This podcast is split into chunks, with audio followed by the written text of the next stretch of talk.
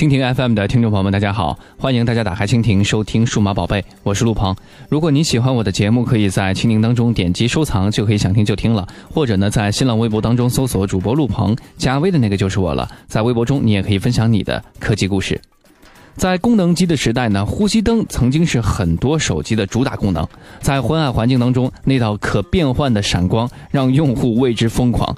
不过，如今智能手机很少见到呼吸灯了，这是为什么呢？今天我们就和大家说道说道。智能机比较有代表性的呼吸灯设计，比如 OPPO Find 七的蓝色腰线，魅族早期手机所用的小白圈等，都有不错的反响。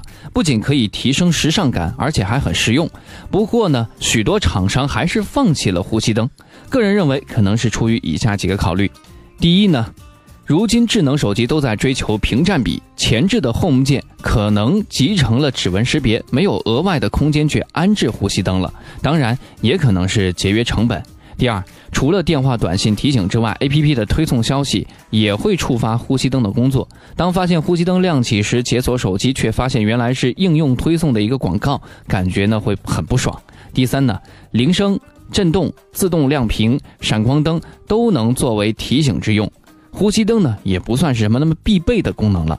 第四，人们用手机的频率更多了，一般情况下也不会错过什么重要信息。第五，呼吸灯一直闪烁可能会增加耗电。如今的用户都在乎续航体验，增加耗电的功能呢不太受欢迎。这样看来，呼吸灯被手机厂商抛弃呢，也在情理之中。不过，我认为呢，首要的已经不再是提醒用户接到什么什么消息，而是更需要想办法用帮助用户过滤掉那些无用的提醒消息才是王道吧。